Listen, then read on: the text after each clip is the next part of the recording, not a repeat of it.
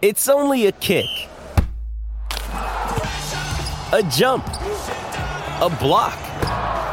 It's only a serve. It's only a tackle, a run. It's only for the fans. After all, it's only pressure. You got this. Adidas.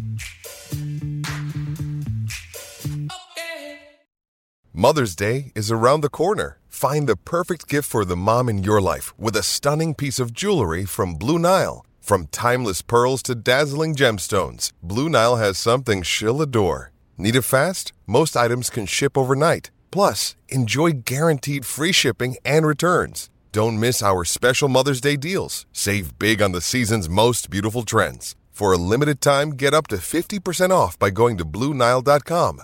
That's Blue Nile.com.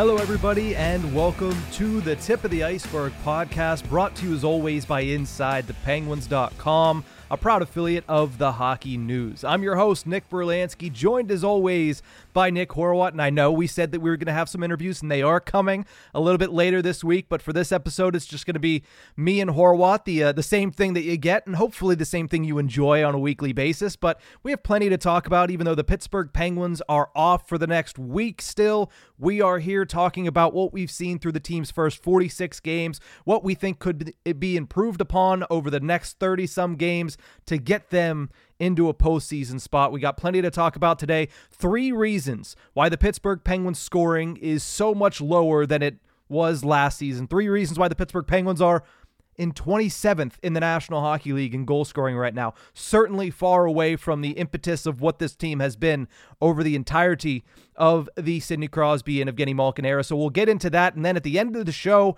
Eastern Conference power rankings. We're not going to go team by team. We're just simply going to talk about where the Pittsburgh Penguins stand as far as them amongst the Eastern Conference. Obviously, it is a very, very what's the word I'm looking for here, Horwati? It's it's there's a lot of parity in the East, right? It's a tight race. You can leave it at that. It's a close race. I'm looking at the Eastern standings right now, and you know somehow Boston is kind of pulling away again. The Florida Panthers are up there. The Rangers are up there. Those are the you know the three top teams, but um, it's a tight race. I mean, Penguins have 51 points. That's only a handful up on the Montreal Canadiens, who aren't supposed to be going anywhere this year. I don't even think they think they're going anywhere this year. Um, that's it's uh, all very tight. I forget at one point uh, about a month or two ago when it was um, each team in the Metro essentially was separated by about five games yeah. at the most. So it's still pretty tight. It's still anyone's uh, anyone's spots. Those wild card spots are up for grabs essentially. Yeah, and there's a variety of games played amongst different teams. The Pittsburgh Penguins, obviously, on the tail end of that, having a lot of games in hand on a lot of these teams, which could which could help them going towards the latter part of the season. But let's talk a little bit about two forwards right now, because I think that everybody looking at the Pittsburgh Penguins sees a lot of problems with this team, and they're not wrong to. There are a lot of issues with this team. There are a lot of areas in which they could be getting better performances, but when you look at Kyle Dubas's plan coming into the first season as Penguins general manager, it seemed simple. Rely on the top six to score, rely on the bottom six for defense. That seems like it was the plan, does it not? It's exactly what it seemed. It, it, that was pretty evident when the uh, when the trades and the signings were happening in, during the offseason and free agency.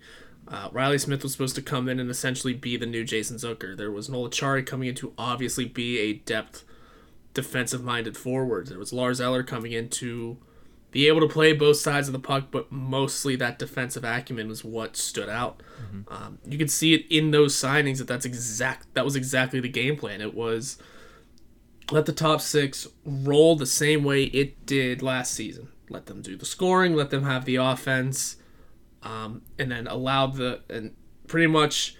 I mean, last season we said this on quite a few occasions. Last season, the bottom six couldn't score or play defense. At bare minimum, this time around, they can play defense. So it's it was a step uh, in the right direction. It was an improvement. It's that's essentially what we're getting yet again. There has not been much scoring from the bottom six, but that defense has been much improved, has it not? Yeah, I think that's the one thing you have to look at when you're you're actually judging the bottom six. Neither of us are going to sit here and tell you that this Penguins bottom six, when compared to other teams' bottom sixes, is a good group. I think we all understand that there is plenty of room for improvement for the Pittsburgh Penguins in the bottom six. But when you talk about the initial plan at the outset of the season of hey, the bottom six needs to play defense and chip in scoring whenever they can they've held up their end of the bargain. When you look at combined goals allowed, now this is not total goals because I'm talking about combined goals allowed from every single player in the bottom six. Last season, it was 212. This year, they're on pace to only allow combined 164 goals as far as the bottom six is concerned. That is a marginal drop. That is a marginal difference when it comes to how good the bottom six has been at keeping the puck out of the Pittsburgh Penguins net. And then you look at the offensive side of things and say, all right, well, does it come with a, a, an equal drop in goal scoring? It, it really doesn't. Last season, 2022 23, the bottom six combined for 60 goals for the Pittsburgh Penguins. 2023 24, they're on pace to score 53, so only a drop of seven goals total when it comes to goal scoring in the bottom six. And yet, the defensive side of the puck has been so much more improved. They've certainly held up their end of the bargain. That's exactly what they were supposed to do stop the puck from going into their own net uh, and contribute every so often when, when you can. Uh, it, regardless, I think you know you still want to see more production from you do. offensive production from the bottom six just because uh, you can't have a extre- you can't have an extremely successful team without um, some sort of production on all four lines. That, that's what made that was the penguins bread and butter back in the 16-17 runs. It was that ability to roll four lines over the boards um, and have something uh, have something there you know, yeah, the 17 team, the fourth line of the 17 team wasn't necessarily going to score you a ton of goals, but there was definitely some speed. And boy, this, if anything, has declined in the last few years for the Penguins. It is their speed, mm-hmm. but um, being able to find some production would still be nice. I think it's at least getting that step in the right direction and um, having essentially that plus minus really change has mm-hmm. been huge. Yeah, I think Jeff Carter is kind of like a microcosm of the entirety of the Penguins' bottom six right now. It's hey, last year he was a liability for the most part. This year he's not a liability. He's not necessarily been a, a, massive asset for the Pittsburgh Penguins. He hasn't been contributing in ways of scoring. He's been contributing in other ways, and that's great. He's not a liability on the ice, but he's certainly not pushing the Penguins towards victories as far as keeping them from losing games. And I, I think that's the biggest difference with the Penguins when it comes to their bottom six is it's not a bottom six that's going to go out there and win you games. It's just a bottom six that's not going to lose you games. And yes, like you mentioned earlier, Horwat, that is a step in the right direction. Is it enough to push this team over the top? No. No. They needed their top six to come out and perform, and that's a completely different story when you look at the scoring from the top six this season. In 2022 23, the top six combined for 171 goals. This season, they're on pace to score 159, so not a significant drop, but a drop nonetheless. And when it gets interesting is when you look at the fact that three of those top six forwards are on pace to score more goals than they did last season. Sidney Crosby's on pace for 48 goals. That is a vast improvement on last season. Evgeny Malkin is on pace to score 29. That is a slight improvement on last season. Jake Guentzel, another one that has a slight improvement that he's on pace for with 39 goals this season. And then you have Bryan Rust, who's on pace to tie his goal total last season at 20. So why are they minus 12, if you want to look at it that way, in top six scoring this year? Two players, Rickard Rakell and Riley Smith. They've just fallen flat. Goose eggs, almost. May as well be. So that's what it's uh, felt like for Riley Smith and Rickard Rakell, especially um, in those in that gap between pretty much Rakell coming back. Yeah, he scored five goals, but it just it hasn't felt great since those five goals. And Riley Smith, before getting hurt for about a month and a half or so, if not more, uh, just hasn't been able to do anything. Um, those are two. Those are supposed to be two keys to the top six. I mean, we always discuss the idea of Rickard Rakell being able to flip between the first and second line and being able to produce wherever he is. Uh, and now he's muddling around on the third line because he just isn't producing. It's he got those five goals after coming back from from his injury, but hasn't done much since. He's barely throwing helpers around. He's only got 18 points on the year.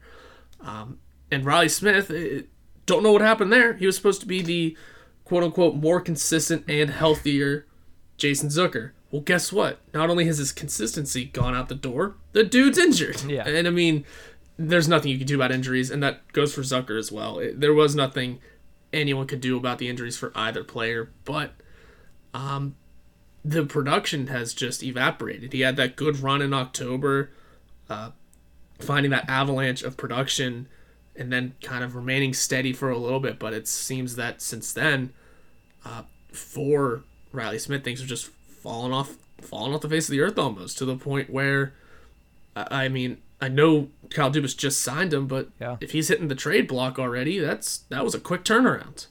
Yeah, the good thing is the Pittsburgh Penguins got him for pretty cheap, only a third round pick. I don't know if you recoup that if you look to trade him, and we'll get to that in a second here. But I think the biggest thing about that comparison that you made there, Horwat, between when Zucker was having trouble with injuries in his early seasons with the Penguins and what Riley Smith is doing right now and his injuries, yes, you, you can't you can't hold that against the players. Injuries happen. That was a hit, especially the one that, that Riley Smith took. Most people, you get hit like that into the boards by I think it was Nikita Zadorov. Either way, uh, it was it was somebody from the Canucks. His arm just got caught, and and he had a what we assume is a wrist injury. It's an upper body injury. So yeah, it's unfortunate. The only main difference is when Jason Zucker was injured a couple seasons ago, the Penguins were better equipped to have people take his spot. They were better equipped to have somebody take his spot and not leave the spot that they were already in as a vast disadvantage. You look at what the Penguins are looking at right now. Yeah, Drew O'Connor has stepped up in a big way, and we can't say enough good things about the performance that he has had this season. But when he steps up, where does that leave the third line? Clearly not as good. Understandably, now we have Rickard Rakell in that slot, and you're hoping that he cuts back to what he's doing, but the Penguins have a depth issue. If they get injuries in the top six because of the way that Kyle Dubas gambled on this team and saying the top six is going to be who we rely upon for scoring, he can't afford to have injuries, especially longer term injuries in the top six. He's had that now twice three times, honestly, if you include Bryan Rust's injury with mm-hmm. Rust, with Rakell, and now with Riley Smith. The injuries don't help, and certainly not the performance that both of these guys have had when they've been healthy. Both of them, as you mentioned, with long, lengthy, goalless droughts and they're making $10 million combined against the cap, 5 million split down even between the two of them, which brings me to my next question here, Horwat. With the trade deadline coming up here in just about five weeks, should the Penguins consider trading one or both of Rickard Rakell and Riley Smith? And that is outside of the realm of this is a rebuild versus this is buying. Should they consider trading them regardless of what they decide to do, buying or selling at the deadline? Yeah, we can get into the buying and the selling portion of this in a minute, but uh, at this point, I would say so. I, have been saying uh, since since earlier in the season that Rickard Rakell might be one of the players that doesn't finish the year here because he's a he, going into the season. At least we were expecting him to kind of be a player that can produce at a pretty good rate, score at any line that he's on, um, and be a pretty solid option for any team in the NHL. Uh, and he's a guy that could recoup the Penguins a ton of assets or a ton, or a good player in return. It would be a good NHL trade, a good hockey trade almost.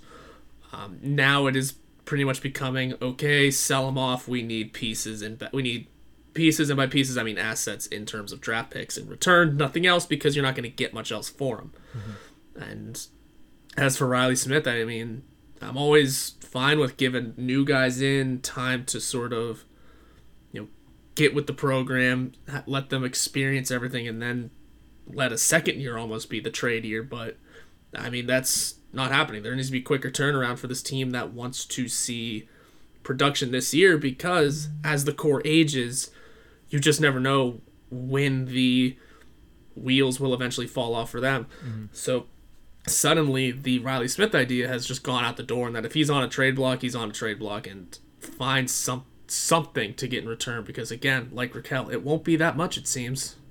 Yeah, I mean you mentioned that the Pittsburgh Penguins would get assets back, whether that be prospects, whether that be players that they can plug into the lineup, which I would highly doubt for either of these guys that that's what you would get, yeah. um, unless you try to take some salary cap back, which might be the case because both of them are a five million dollar cap hit. But you're going to hopefully get space. Like that's the biggest thing that Kyle Dubas can go out there and acquire if he's getting rid of one of these guys is a little bit of flexibility in the offseason because as of right now, this team is not good enough to say, "Hey, let's throw everything against the wall. Let's go, you know, all out for this season." They just can't do that. This team is not good enough. This team has too many issues to afford going all out for this season. So what you need to do is try to give this team a chance this year. Yes, you should because right now where they're sitting in the standings, the sort of play that they've had over the last couple of weeks has been up and down, but they've shown that they can still play with some of the best teams in the National Hockey League. They can go toe to toe with some of these very, very talented teams whenever they want to. They just haven't been able to find the consistency. So I think you give them an opportunity. I don't think you sell the farm, but what I think you have to do is start trying to make some small, subtle moves for next season and for the offseason to not only give yourself a little bit of space under the salary cap, but also give some of these younger players a chance. You look at what Valtteri Puustinen was able to do in the top six when he was initially called up you're not taking that big of a gamble by giving him Riley Smith's minutes by trading Riley Smith simply because you open up the cap space. Valtteri Puustinen is a much, much cheaper player, and you get the opportunity to, if he works out, go and address something else in the offseason. So I think that's probably the reason why I would trade one of them for sure this season. Whether that's Rickard Rakell or Riley Smith, that becomes a debate for another day, and that's something we can debate until the cows come home. But I think one of them for sure should at the very least be on the trade block simply to open up some space, to give Kyle Dubas some flexibility in the offseason, and to try to open that window towards next season while still giving this team an opportunity with some talented players in the lineup. Yeah, and the issue, not even so much the issue, but that seems to be what uh, might that just seems to be might be might be what's happening here. Maybe. Um, Elliotte Friedman was on NHL Network last night. I wrote about it this morning that the Penguins are priming themselves for a soft rebuild. Now, what that exactly means is still to be determined, I think, because you know, for what it's worth, if this team believes and Kyle Dubas believes that they can win still this year somehow, then don't expect many moves to be made because they're gonna they're they'll just try and roll with the team. They're already not gonna be buyers. It seems they're just going to be maybe a small addition here, maybe a couple of trades out for assets like you're mentioning. But a soft rebuild likely means Jake Guentzel might find his way out as well in this conversation. Mm-hmm. The two we've been talking about already, Riley Smith and Rickard Rakell, also maybe shipped out, and the prediction would essentially be you know, maybe you compete a little bit this year. Maybe you recoup assets this year. But next year is going to be a different year. I'd expect maybe almost a complete overhaul of the lineup again. Um, I don't know exactly what a soft rebuild means, but Elliotte Friedman put it that it could be two or three years until something really happens here. So we'll see what happens. It's going to be quite interesting. And I mean, I know we had all this discussion about Smith and Rakell, but Jay Guentzel's gonna be a pretty big sign of yeah. where things are going because that's your that's your big chip. That's your big piece that if the Penguins are going in the direction of time for a, a quick something quick to still have a good team while Crosby's still around. I mean, I think when it comes to the list of untouchables, if they're going even in a soft rebuild, it shortens quickly. It mm-hmm. becomes just key prospects Crosby.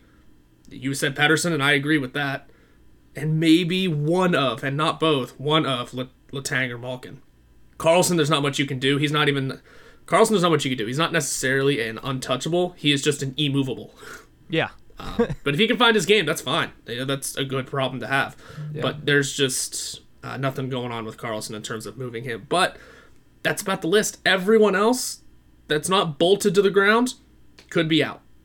Yeah, flexibility, assets. That's that's what Kyle Dubas is going to be looking to do. Try to keep this team as competitive as possible while trying to just kind of get as much as he can. And, and when you talk about that, it all points the arrow to one thing this offseason that the Pittsburgh Penguins are going to need top six forwards. Last year, there was a lot of issues. They tried to reshape this defense, they tried to reshape the bottom six, they had decisions to make in net. Their goaltender's locked up, at least their primary goaltender. Their defense, at least the top four, is all locked up. Whether or not you make a trade to try to shift something around is a different question. But it seems as if if you're going to this soft rebuild, rebuild and like Elliotte Friedman suggests, then it seems like it's going to be all top six forwards that end up being the topic of conversation between now and March 8th to open up that cap space and to give players these opportunities. I already talked about Valtteri Puustinen. Drew O'Connor has certainly stepped up into a top six role this season and impressed.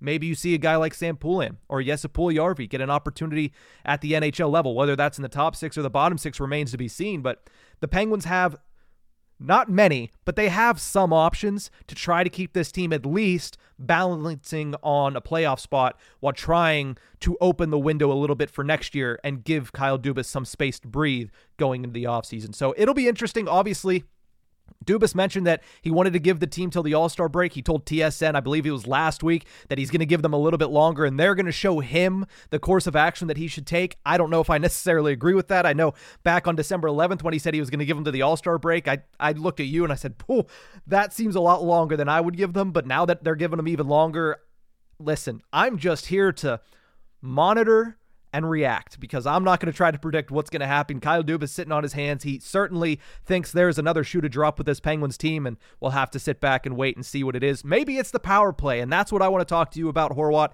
in the second segment. Mike Sullivan, he threw the power play in a little bit of a blender the, over the weekend. A lot of people saying, finally, you address this horrid, horrid part of the Pittsburgh Penguins game. We'll address it in the second segment here on the Tip of the Ice-Burgh.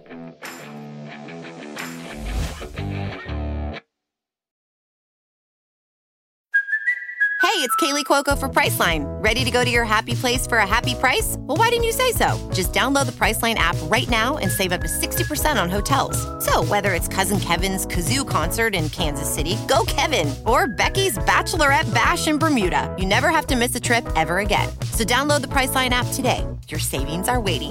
Go to your happy place for a happy price. Go to your happy price, Priceline. With threats to our nation waiting around every corner, adaptability is more important than ever. When conditions change without notice, quick strategic thinking is crucial. And with obstacles consistently impending, determination is essential in overcoming them. It's this willingness, decisiveness, and resilience that sets Marines apart. With our fighting spirit, we don't just fight battles, we win them. Marines are the constant our nation counts on to fight the unknown. And through adaptable problem solving, we do just that. Learn more at marines.com.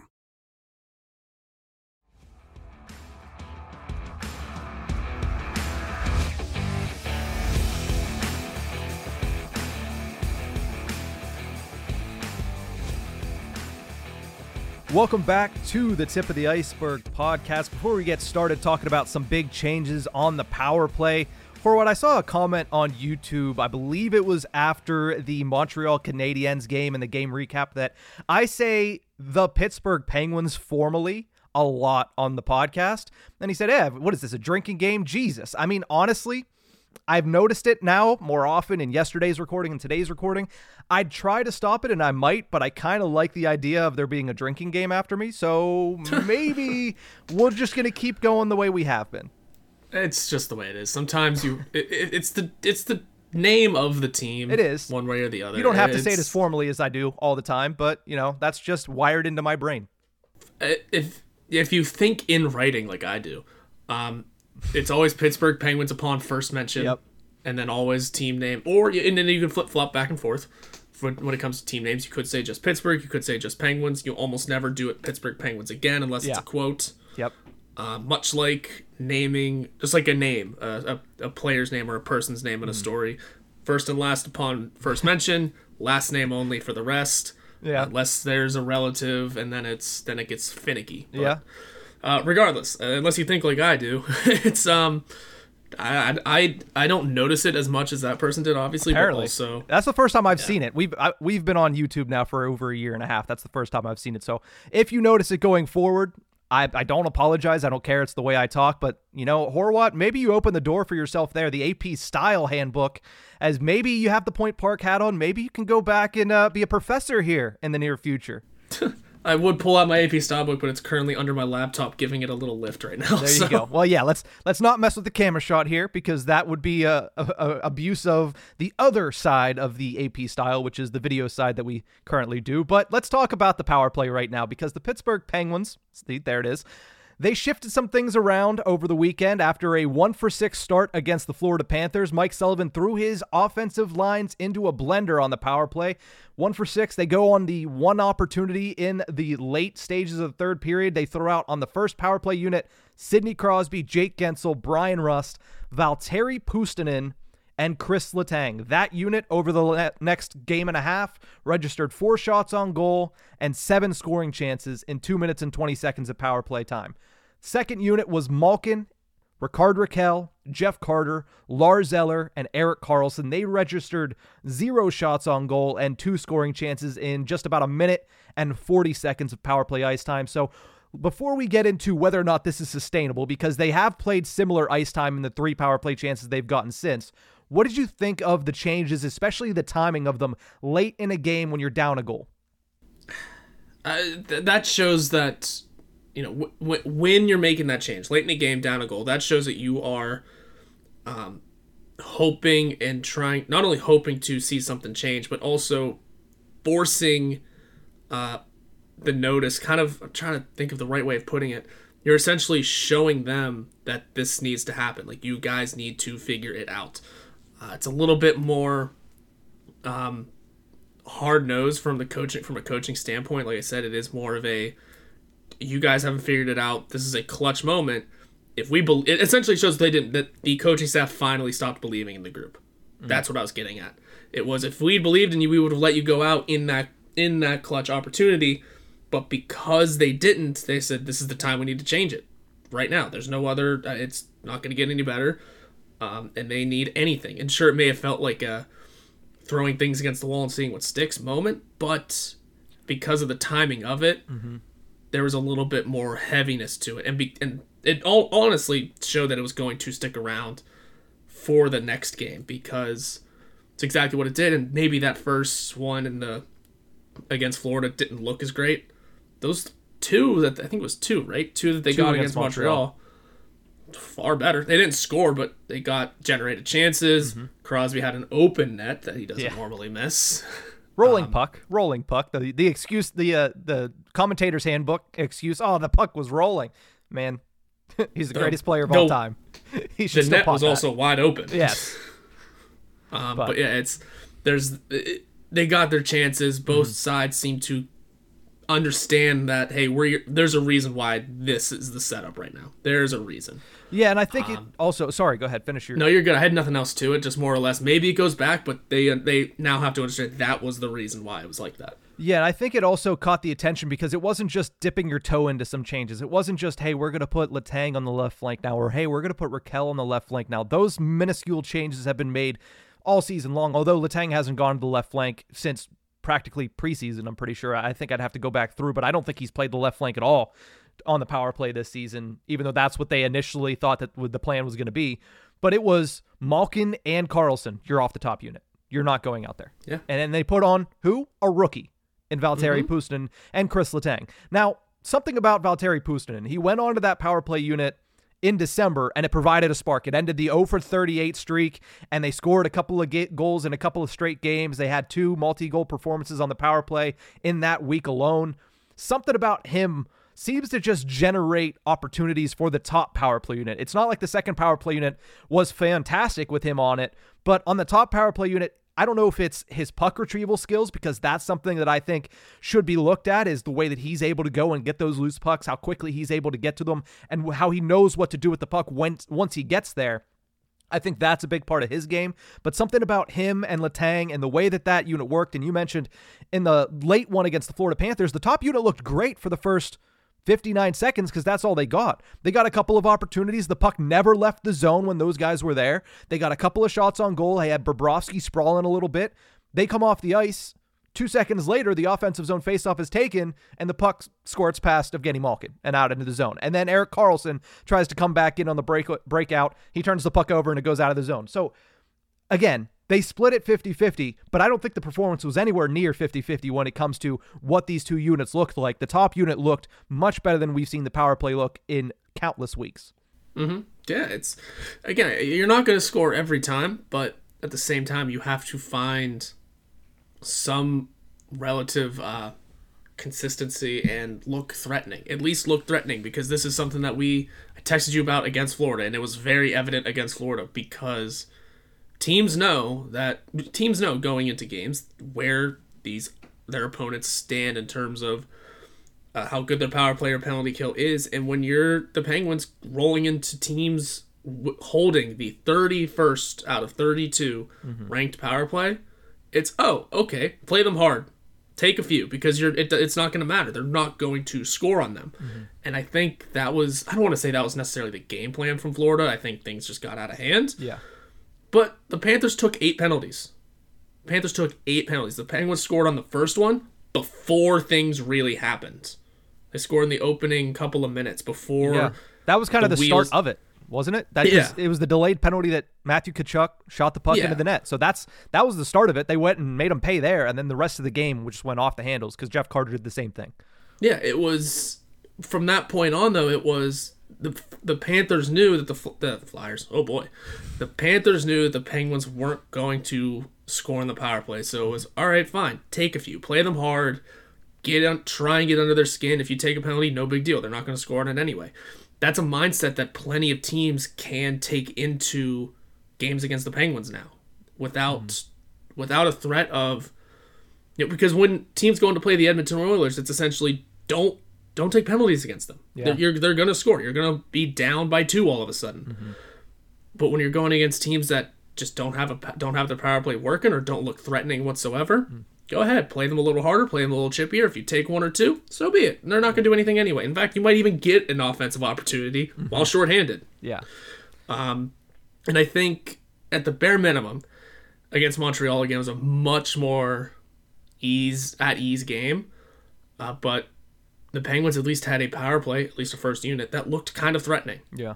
So it's a step in the right direction for getting teams to not, you know, commit crimes against you. Yeah, I was going to say take liberties, but yeah, yeah. Yeah. To, to the extent that we saw some of the things happening in the Florida Panthers game, I don't wouldn't say commit crimes, but assault is there. Um, Uh, it's there. I, Assault's to be thing. fair, one more side note, and then we can get off of it. If Matthew Tkachuk connected on half the things he was trying to connect Yeah. on Penguins players, I think we'd be talking about at least three other injuries. I'm not even kidding. yeah, he There was, was like I know Tkachuk goes after guys. There was something a little different about certain attempts he was going for. he was wound up in that Yeah. game, and I'm not sure what it's going to look like because they play once again.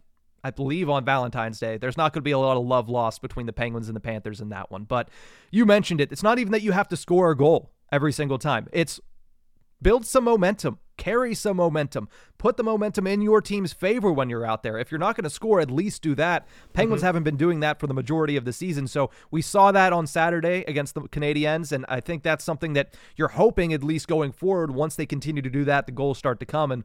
You know, the bar is set very low. They're 31st in the league, like you mentioned. You can't get much worse than this. You could go to 32nd in the league, which would be the first time since 1984. Shout out to Bob Grove. But you know, you can't get much worse. And at this point, it's been hurting this team so much that any progress is going to be a huge, huge advantage for the Penguins going forward. But the question that I have for you is we saw only three power plays, but they've been trying to split them down the middle as evenly as humanly possible, probably to kind of balance the egos that you have on that second unit. Not to say that it's a bad thing that some of these guys have egos. Listen, if you're going to be at the top of the game, one of the best players in the history of the league, you're going to have to have a little bit of an ego to stay there for as long as both of these guys and Malkin and Karlsson have. But you do have egos to balance if you're Mike Sullivan. So that second unit got a minute 40. First unit got 220. Do you think that two shift idea is sustainable for a power play, at least for the remainder of this season?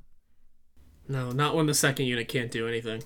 Yeah. It's it comes down to who can score if, because we've also seen on quite a few occasions this year the first unit even if as previously constructed with Karlsson, Malkin and company uh, stay out there for a complete 2 minutes almost. Sometimes, we've yeah. seen the second unit get no time on a single on a single opportunity. So i i you know, it, most of the time when they're out there for the full 2 minutes it's because they have possession and they are attacking and they are getting good chances. Um, but if, and I would assume that the new look first unit will have something similar because they've already proven they can attack, they can threaten, and they can be a productive group if they can just find the net. Yeah. Um, So I would say that it's that sort of 50-50 split isn't something that'll stick around, and nor is it something that should stick around. No, it's similar, and I talked about this yesterday on Ice-Burgh To Go. I liken it to the starting quarterback situation. If you have two starting quarterbacks, you really don't have one. Yep. If you have two power play units, you really don't have one because most teams don't have to even think about their second power play. You talked about the Edmonton Oilers. You know, it changes the way teams play, like you mentioned, at five on five. And that is a huge, huge thing. The Pen- Penguins right now it, it changes the way teams play in a bad way. It makes them play harder against the Pens at 5 on 5 and the Penguins are a great 5 on 5 team. All analytics speak to the fact that the Penguins are great at five on five. Their finishing is down, their power play is down, and those two things could be the poison pill that keep the Penguins outside of a playoff spot for the second consecutive season. Where do they rank in the Eastern Conference, Horwat? That's what we're going to talk about here after this quick break because we've reached the All Star break. The Penguins are in a very muddled race for this wild card and the bottom of the Metropolitan Division top three. So it's very interesting. Where do they stand amongst the Eastern Conference? They've played every single one of these teams. We've seen the Penguins match up with every single team in the National Hockey League outside of the Winnipeg Jets and the Edmonton Oilers, the first of which will be remedied next Tuesday night when they get back in action. But let's talk about where they stand in the Eastern Conference right after this break.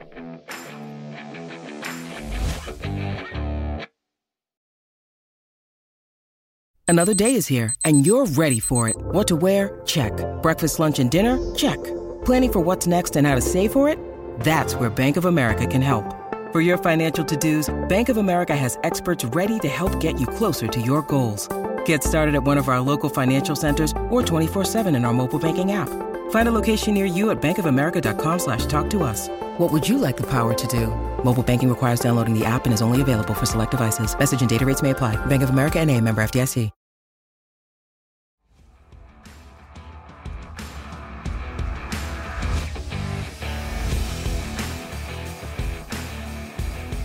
Welcome back to the Tip of the Ice-Burgh podcast, brought to you as always by Inside the Penguins, a proud affiliate of the Hockey News.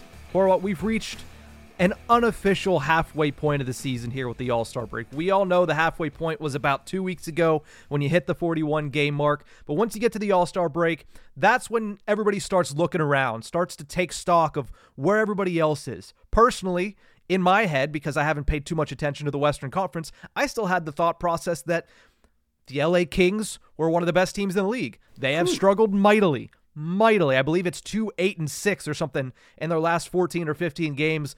You know, correct me if I'm wrong, but I think they've obviously dropped out of the top three because the Edmonton Oilers have won 16 straight games. So the Western Conference is an enigma in its own right. But then you look at the Eastern Conference, I see this in tears, and I'll get into that in a second. The question that everybody wants to know, and by everybody I mean me because I wrote it on the damn rundown, where do you see the Penguins ranking in the Eastern Conference as of right now? Oh, I, I would say higher than what they're standing at. I really would. Okay. Because I look at the teams that are in front of them in the wild card race. It's they're tied with the Devils and Capitals. Listen, the Devils had a outstanding year last year. Mm-hmm. I I was not a believer then, and I'm not and I'm not saying I'm be, I'm proving myself right here by saying that you know they're out of the playoffs at the moment. They could still absolutely show me up, but at the moment I'm in the right in saying they were a one a one hit wonder that can absolutely come back next year and be the real deal for real this time because um, I just saw their progression as a little quicker than it should have been. I thought right here, right now is where they where they were. Next year's gonna be a scary year for them. The Penguins are far better than the Capitals, and you cannot convince me otherwise. well, Alex Ovechkin has eight goals this year, guys. Yeah. What? Yeah, they are far better than the Capitals this year. Um, Buffalo and Montreal, like I said, they're a few points behind the Penguins, but obviously I'd say they're fodder that's not going to make it. They're again look for them next year. The Islanders are a point ahead. I don't know. They play such a weird style that they have 12 overtime losses. It's the only reason why they're the head of the Penguins right now. Yep. By the way. Yeah. Um, and the Red Wings, I mean, they're five points, six points up. Sorry, I, I don't know. I'd say the Penguins are better than the Red Wings, but they, I need to see them play each other one more time to really put that one through. The Flyers weren't supposed to be this good. And I mean, the Leafs. Who knows what the hell is going on there? Yeah. who knows? Everyone else, I can absolutely see why and how they're better than the Penguins at the moment. Like the Hurricanes, the Lightning, the Panthers, the Bruins. I get it. The Leafs are just a question mark. I don't know if the Penguins are better. I mean, on paper, definitely not. But um, something weird going on in Toronto. So I would say that if if if it's broken down into tiers like you're saying, I don't know what your tiers look like, but I would say the Penguins are in that second tier, higher in that second tier too. That they are just get that power play rolling, and we have a completely different story. Find a little bit more production from Erik Karlsson, we have a different story. Get a couple of more goals from the bottom six. Yeah. Or how about Rakell and Smith? It's a Completely different team. We're it, the Penguins could easily catch the Flyers. Mm-hmm. Yeah, if they put it, if they put things together and become the team, even without help from, you know, we talked about a couple of AHLers that are lighting the world on fire, and, and right now in Sam Poulin, and I don't even know if you want to consider Jesse Yarvi an AHLer. He's an NHLer coming back from a double hip surgery, but he's certainly lighting the world on fire at the AHL level. Now, will that translate if the Penguins end up signing him and bringing him to the National Hockey League? Probably not at the level that he's at right now. If so, then the Penguins found a diamond in the rough, and they're probably in the playoffs regardless if he ends up being that. But again, temper your expectations for Jesse Yarvi if he does come up to the National Hockey League level. But right now, plain and simple, I put the Pittsburgh Penguins at eighth in the conference. If I'm power ranking the Eastern Conference, I have them at eighth. And I told you that the way I came to that was breaking things down into tiers. There is a surefire top tier of four teams, in my opinion. The Boston Bruins and the Florida Panthers are pretty untouchable when it comes to their ability to come in night in and night out and be a very good hockey team. The Carolina Hurricanes, when they put it all together, are a very good hockey team. And the same goes for the New York Rangers. They got off to this year on a red hot start, and now people on Broadway are losing their minds because they're hitting a lull. It's But every team's gonna hit a lull. That's the way it is. and Igor Shesterkin's not having a great season. So, all things considered, that is a team that, at their best, is a top tier team in the Eastern Conference. That's where I cut it off for the top tier. I Yeah. think there is a very small second tier where it's this team's better than the pack that's all fighting for a playoff spot, but they're not untouchable like the top four. And that's the Tampa Bay Lightning. And that's, I struggled. I almost put the Tampa Bay Lightning in this tier by themselves. And I have the Toronto Maple Leafs there yeah, because the- I think the- if they find an, a modicum of goaltending, they're upper second tier, close to the top tier. But they just haven't had goaltending. They're relying on Martin Jones for God's sake right now. yeah uh, there's a like i'm trying to write up my tiers as well a little bit as as you speak and i'm Mm-hmm. first I'm totally agreeing with you on those top four teams before i even get to tier two though like i have tier one boston florida new york carolina Mm-hmm. before i even get to tier two i just have three question marks like what exactly are these two teams and that is tampa bay and, and toronto Yeah. where it, because on paper Toronto should be far better than what they are, but goaltending and also slumps from certain people not doing them well. Tampa Bay, uh, yeah, you didn't have uh, the goaltender Vasilevskiy. name- Yeah, thank you. Didn't have Vasilevskiy to start the season. Okay, well your captain's also angry, uh, but you also have. How is no one discussing the fact that uh, Nikita Kucherov has 80 plus points already this season? Yeah. Yeah, He's ridiculous. Hello? Yeah. And so does Nathan MacKinnon, but that's a different story. Yeah. Um, but yet you're not, you know, at the top level. Don't know. So like, what exactly is that team? Also, they really are just a couple points away from falling out of a playoff spot as well. And then, like I said, and then that's where I put the Penguins up because I feel like they're better than every other team that we just that we're about to discuss. Yeah, that's exactly where I put them as well. I put them at wait, wait a minute. Let me do see if I did my math there correctly. Four plus two is six. Oh no, I have them at seventh in the Eastern Conference right now. Um, I have them at the top of the third tier. I think there is another delineation point there after Tampa and Toronto, and then you have the rest of the teams. Personally, Yeah. and I think Pittsburgh leads the way there. And honestly, that might be why I put them in eighth. I have them kind of on even ground with the Detroit Red Wings because that Red Wings team is intriguing because Yeah. they have a very a variety of experience. They have a variety of different types of players. That's an intriguing team. I'm not sure if they're a team that, you know, with the eyes are playing in effect, I'm not sure this is the season that they push into a postseason. They're obviously hoping that they do, but I'm not exactly sure where to place them. But I 100% know the Penguins, in my eyes, based on what I've seen this season, are better than the Philadelphia Flyers, are better than the New Jersey Devils, are better than the Washington Capitals, and are better than the New York Islanders. And that's the rest of the teams that I have in tier three. Everybody else is in the, the fourth tier and the bottom tier. But I think the Penguins have a case for certainly all against all those teams in the Metropolitan Division, especially when I've seen them go head to head. Yes, the Devils have the Penguins number, but the Devils are a team that are struggling to stay healthy right now. Let's not forget Jack Hughes has missed a handful of games this season, and that is absolutely massive for them. And I just feel like it, it something seems off with that organization this year. Philadelphia is magic beans that is going Yeah. to run out. I and Washington what even though they went out to a four to one lead against the Penguins, they got absolutely shelled in the second and Yep. third period and are lucky they didn't lose that game. So I have the Penguins above those teams. Now I might be wrong. Maybe I'm looking at it with rose colored glasses here as we're separated from a couple days from the games, but I feel like the Penguins are at the top of that third tier, which would put them in seventh or eighth place in the conference, depending on where you have them versus the Detroit Red Wings. Like I like I said, if the Penguins were able to really figure out certain things, they'd be up in that top tier as well. Because we're ha- because there is Sidney Crosby having an MVP caliber season. There's Jake Guentzel putting up a great year in a, in a contract season. Um, Evgeny Malkin, you know, has been sloppy at times, but is still Evgeny Malkin. Chris Letang has looked great on the defensive side of the puck. If like if certain things could figure themselves out, they'd be up there. And what's really fun about the Detroit Red Wings as I'm looking at it, uh, like you mentioned, all you know they have the skaters, they have the offense and the defense eh, that are able to really carry a good team. That goaltending is a question mark, though. Yeah. Like Alex Lyon's been good. Yeah, he's been pretty good. He's got you know in his last five appearances, three and two, pretty solid, not bad. But is he is he their starter? And if Alex Lyon is your starter, I know what he did last season, but that doesn't strike me as formidable almost. Ville Husso as a starter does a little bit more than Alex Lyon, but I just had his numbers up from the last five, and he is not doing great. Oof, yeah, one, three, and one in his last five starts. So, oh, he didn't even get those last two decisions. All right, well, um, that's in my mind he should have been the starter. So who knows exactly how Detroit plays their goaltending hand. Um, also, Ville Husso is hurt now that I'm looking at the dates of those. Yes. Uh, so you have James Reimer as your backup. Sudden, yeah, that's a questionable team, man.